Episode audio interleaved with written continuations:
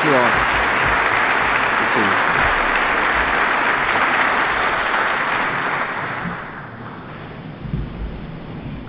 You. Labdien. Madam President. Madam President, thank you for your kind words, thank you for your leadership, and thank you for your friendship. Mr. Speaker, Mr. Prime Minister, Senator Sessions from the great state of Alabama, who's with us, Marc Leland, my friend from a long period of time. I want to thank the rector of this important university, distinguished guests, ladies and gentlemen, thank you for your warm welcome. I'm delighted to be back in Riga. I appreciate the Latvian Transatlantic Organization, the Commission of Strategic Analysis, and the German Marshall Fund of the United States for organizing this important conference. It's my third visit to the Baltics as the President of the United States, and it's my second visit to this beautiful city. I just can't stay away. I'm thrilled and honored to be back here, and I bring the greetings and good wishes of the American people. Not far from where we meet today stands Riga's Freedom Monument. It was erected in 1935 during this country's brief period of independence between the two world wars. During the dark years of Soviet occupation, the simple act of laying flowers at the foot of this monument was considered a crime by communist authorities. In 1989, the monument was the scene of one of the most remarkable protests in the history of freedom. Hundreds of thousands of people stood together and formed a human chain that stretched nearly 400 miles across the Baltics. From Tallinn in the north through downtown Riga into the heart of Vilnius. By joining hands, the people of this region showed their unity and their determination to live in freedom and it made clear to the Soviet authorities that the Baltic peoples would accept nothing less than complete independence. It took more years of struggle, but today the Baltic nations have, take, have taken their rightful place in the community of free nations.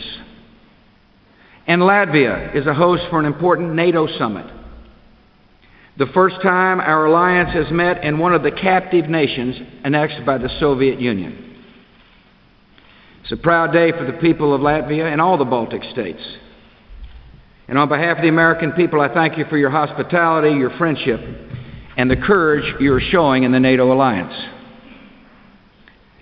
As members of NATO, you're a vital part of the most effective multilateral organization in the world and the most important military alliance in history.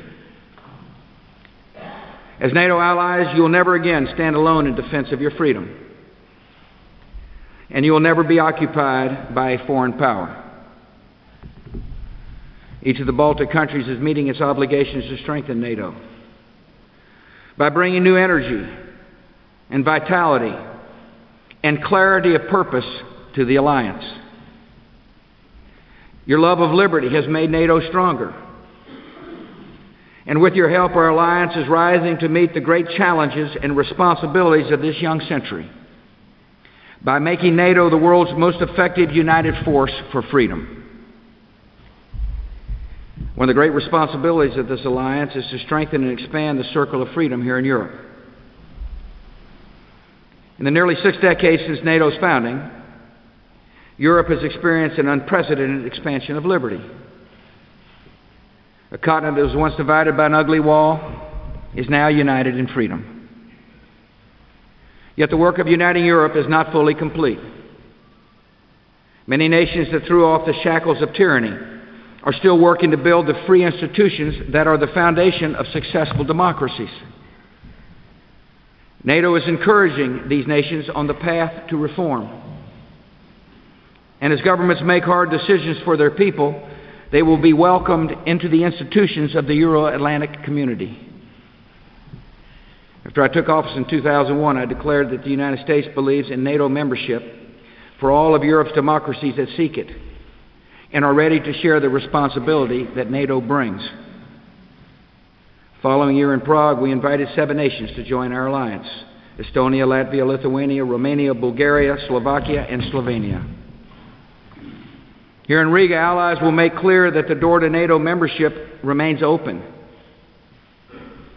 And at our next summit in 2008, we hope to issue additional invitations to na- nations that are ready for membership. Today, Croatia, Macedonia, and Albania are all participating in NATO's membership action plan. And the United States supports their aspirations to join the Atlantic Alliance. Georgia is seeking NATO membership as well. And as it continues on the path of reform, we will continue to support Georgia's desire to become a NATO ally. We're also supporting the leaders of Ukraine as they work to curb corruption, promote the rule of law, and serve the cause of peace. Our position is clear as democracy takes hold in Ukraine and its leaders pursue vital reforms, NATO membership will be open to the U- Ukrainian people if they choose it. We're also working with Russia through the NATO Russia Council. We recognize that Russia is a vital and important country, and that it's our interest to increase our cooperation with Russia in areas such as countering terrorism and preventing the spread of weapons of mass destruction by building ties between Russia and this alliance, we will strengthen our common security and we will advance the cause of peace. As we help the new democracies of Europe join the institutions of Europe, we must not forget those who still languish in tyranny. Just across the border from here lies the nation of Belarus, a place where peaceful protesters are beaten and opposition leaders are disappeared by the agents of a cruel regime. The existence of such oppression in our midst offends the conscience of Europe and it offends the conscience of America. We have a message for the people of Belarus. The vision of a Europe whole, free, and at peace includes you. And we stand with you in your struggle for freedom. Another great responsibility of this alliance is to transform for new challenges. When NATO was formed in 1949, its principal mission was to protect Europe from a Soviet tank invasion. Today, the Soviet threat is gone. And under the able leadership of the Secretary General, NATO is transforming from a static alliance focused on the defense of Europe into an expe- expeditionary alliance ready to deploy outside of Europe in the defense of freedom. This is a vital mission. Over the past six years, we've taken decisive action to transform our capabilities in the alliance. We created a new NATO Transformation Command to ensure that our alliance is always preparing for the threats of the future. We created a new NATO battalion to counter the threats of enemies armed with weapons of mass destruction. We created a new NATO response force to ensure that our alliance can deploy rapidly and effectively. Here in Riga, we're taking new steps to build on this progress. At this summit, we will launch a NATO Special Operations Forces initiative that will strengthen the ability of special operations personnel from NATO nations to work together on the battlefield.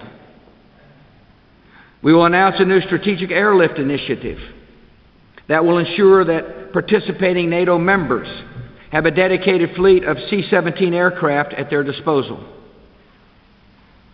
We will launch the Riga Global Partnership Initiative that will allow NATO to conduct joint training and joint exercises and common defense planning with nations like Japan and Australia, countries that share NATO's values and want to work with our alliance in the cause of peace.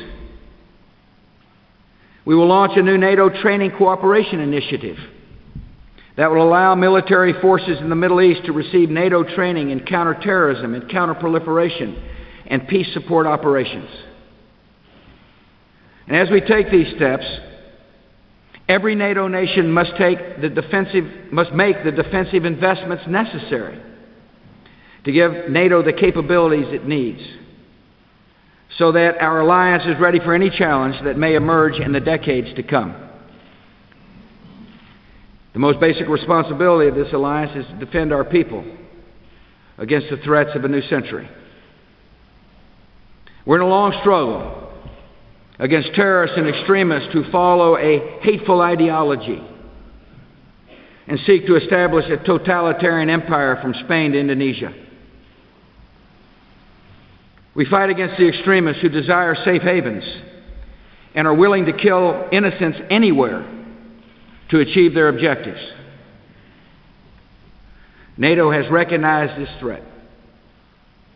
And three years ago, NATO took an unprecedented step when it, allied, when it sent Allied forces to defend a young democracy more than 3,000 miles from Europe.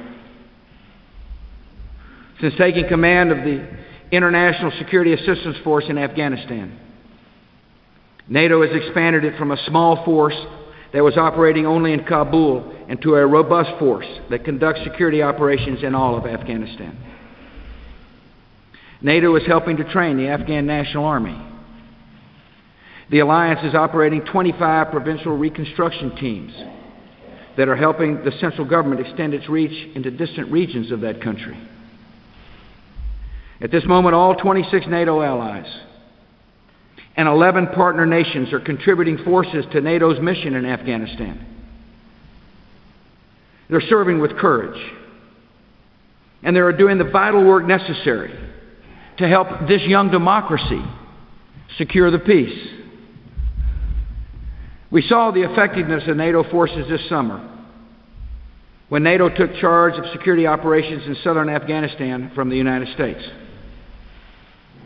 The Taliban radicals who are trying to pull down Afghanistan's democracy and regain power saw the transfer from American to NATO control as a window of opportunity to test the will of the alliance. So the Taliban massed a large fighting force near Kandahar to face the NATO troops head on. It was a mistake. Together with the Afghan National Army, NATO forces from Canada and Denmark and the Netherlands and Britain and Australia and the United States engaged the enemy with operational support from Romanian, Portuguese, and Estonian forces. According to NATO commanders, Allied forces fought bravely and inflicted grave damage on the Taliban. General David Richards, the British commander of NATO troops in Afghanistan, puts it this way There were doubts about NATO and our ability to conduct demanding security operations.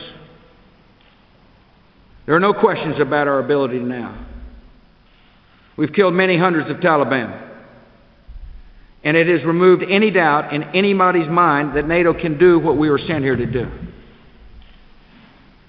Taliban and Al Qaeda fighters and drug traffickers and criminal elements and local warlords remain active and committed to destroying democracy in Afghanistan. Defeating them will require the full commitment of our alliance. For NATO to succeed, its commanders on the ground must have the resources and flexibility they need to do their jobs. The alliance was founded on a clear principle an attack on one is an attack on all.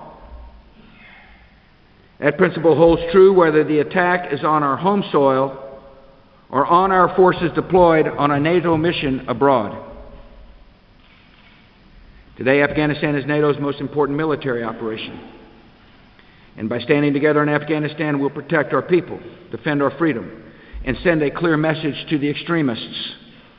The forces of freedom and decency will prevail.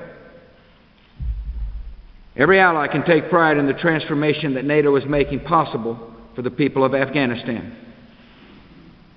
Because of our efforts, Afghanistan has gone from a totalitarian nightmare to a free nation with an elected president, a democratic constitution, and brave soldiers and police fighting for their country.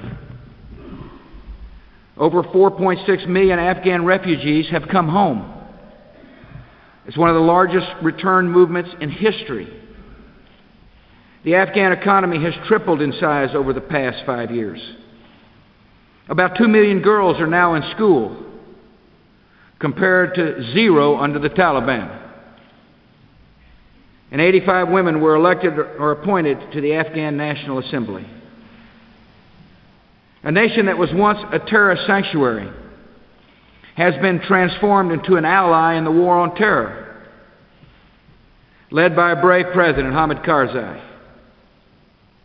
Our work in Afghanistan is bringing freedom to the Afghan people. It is bringing security to the Euro Atlantic community and is bringing pride to the NATO alliance. NATO allies are also making vital contributions to the struggle for freedom in Iraq. At this moment, a dozen NATO allies, including every one of the Baltic nations, are contributing forces to the coalition in Iraq. And 18 NATO countries plus Ukraine are contributing forces to the NATO training mission that is helping develop the next generation of leaders for the Iraqi security forces. To date, NATO has trained nearly 3,000 Iraqi personnel, including nearly 2,000 officers and civilian defense officials trained inside Iraq, plus an additional 800 Iraqis trained outside the country. NATO has also helped Iraqis stand up a new military academy near Baghdad so Iraqis can develop their own military leaders in the years to come. And NATO has contributed $128 million in military equipment to the Iraqi military, including 77 Hungarian T 72 battle tanks. By helping to equip the Iraqi security forces and training the next group of Iraqi military leaders, NATO is helping the Iraqi people in the difficult work of securing their country and their freedom. Tomorrow I'm going to travel to Jordan where I will meet with the Prime Minister of Iraq. We will discuss the situation on the ground in this country, our ongoing efforts to transfer more responsibility to the Iraqi security forces, and the responsibility of other nations in the region to support the security and stability of Iraq. We'll continue to be flexible, and we'll make the changes necessary to succeed. But there's one thing I'm not going to do. I'm not going to pull our troops off the battlefield before the mission is complete. The battles in Iraq and Afghanistan are part of a struggle between moderation and extremism that is unfolding across the broader Middle East. Our enemy follows a hateful ideology that rejects fundamental freedoms, like the freedom to speak, to assemble, or to worship God in the way you see fit. It opposes the rights for women. Their goal is to overthrow governments and to impose their totalitarian rule on millions. They have a strategy to achieve these aims. They seek to convince America and our allies that we cannot defeat them and that our only hope is to withdraw and abandon an entire region to their domination. The war on terror that we fight today is more than a military conflict. It is a decisive ideological struggle of the 21st century. And in this struggle, we can accept nothing less than victory for our children and our grandchildren. We see the struggle in Lebanon, where last week gunmen assassinated that country's industry minister, Pierre Gemayel a prominent leader of the movement that secured Lebanon's independence last year. His murder showed once again the viciousness of those who are trying to destabilize Lebanon's young democracy. We see the struggle in Syria, where the regime allows Iranian weapons to pass through its territory into Lebanon and provides weapons and political support to Hezbollah. We see the struggle in Iran, where a re- reactionary regime subjugates its proud people, arrests free trade union leaders, and uses Iran's resources to, to fund the spread of terror and pursue nuclear weapons. We see this struggle in the Palestinian territories, where extremists are working to stop moderate leaders from making progress toward the vision of two democratic states, Israel and Palestine, living side by side in peace and security. In each of these places, extremists are using terror to stop the spread of freedom. Some are Shia extremists, Other are Sunni extremists, but they represent different faces of the same threat. And if they succeed in undermining fragile democracies and drive the forces of freedom out of the region, they will have an open field to pursue their goals. Each strain of violent Islamic radicalism will be emboldened in its efforts to gain control of states and establish new safe havens.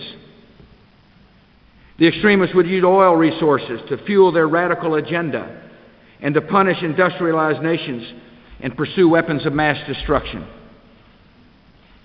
Armed with nuclear weapons, they could blackmail the free world, spread their ideologies of hate, and raise a mortal threat to Europe, America, and the entire civilized world.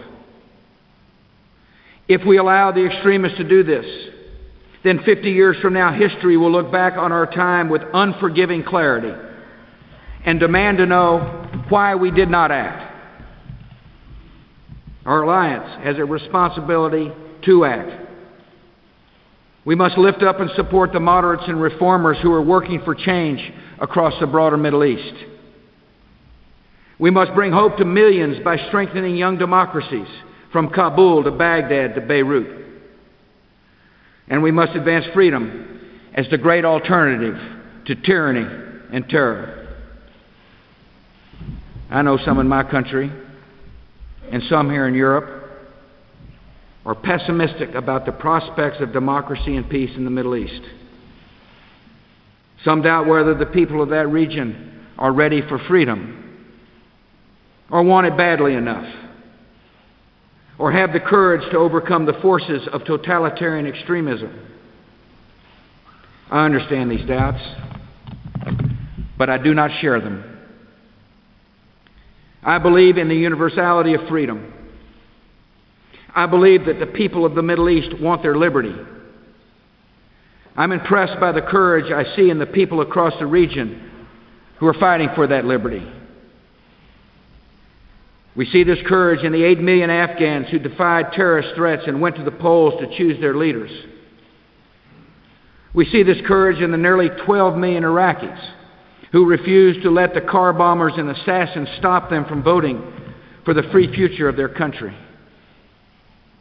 We see this courage in the more than 1 million Lebanese who voted for a free and sovereign government to rule their land. And we see this courage in citizens from Damascus to Tehran who, like the citizens of Riga before them, keep the flame of liberty burning deep within their hearts, knowing that one day its light will shine throughout their nations. There was a time not so long ago when many doubted that liberty could succeed in Europe. Here in the Baltics, many can still recall the early years of the Cold War, when freedom's victory was not so obvious or assured. In 1944, the Soviet Red Army reoccupied Latvia, Lithuania, and Estonia, plunging this region into nearly five decades of communist rule. In 1947, communist forces were threatening Greece and Turkey. The reconstruction of Germany was faltering, and mass starvation was setting in across Europe. In 1948, Czechoslovakia fell to communism France and Italy were threatened by the same fate, and Berlin was blockaded on the orders of Joseph Stalin. In 1949, the Soviet Union exploded a nuclear weapon, and weeks later, communist forces took control in China.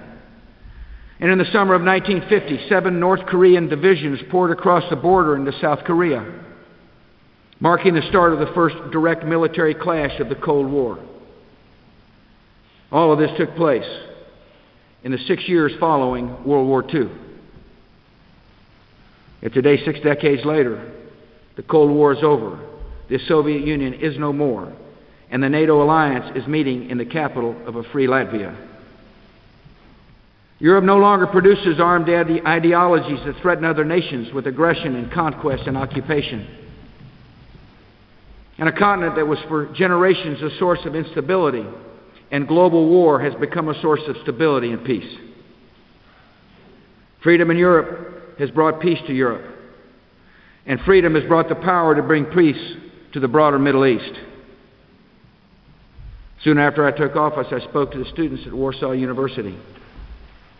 I told them America has learned the lessons of history. I said no more Munichs and no more Yaltas. I was speaking at the time about Europe, but the lessons of Yalta apply equally across the world. The question facing our nations today is this Will we turn the fate of millions over to totalitarian extremists and allow the enemy to impose their hateful ideology across the Middle East? Or will we stand with the forces of freedom in that part of the world and defend the moderate majority who want a future of peace? My country's made its choice, and so has the NATO alliance. We refuse to give in to the pessimism that consigns millions across the Middle East to endless oppression. We understand that ultimately, the only path to lasting peace is through the rise of lasting free societies. Here in the Baltic region, many understand that freedom is universal and worth the struggle. During the Second World War, a young girl here in Riga escaped with her family from the advancing Red Army. She fled westward, moving first to a refugee camp in Germany and then later to Morocco, where she and her family settled for five and a half years. Spending her teenage years in a Muslim nation, this Latvian girl came to understand a fundamental truth about humanity. Moms and dads in the Muslim world want the same things for their children as moms and dads here in Riga a future of peace, a chance to live in freedom, and the opportunity to build a better life. Today, that Latvian girl is the leader of a free country, the Iron Lady of the Baltics, the President of Latvia.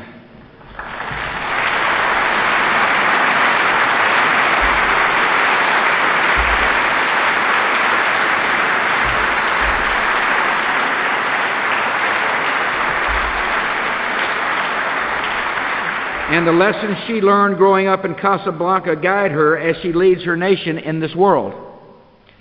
Here's how she put it earlier this year in an address to the joint meeting of the United States Congress.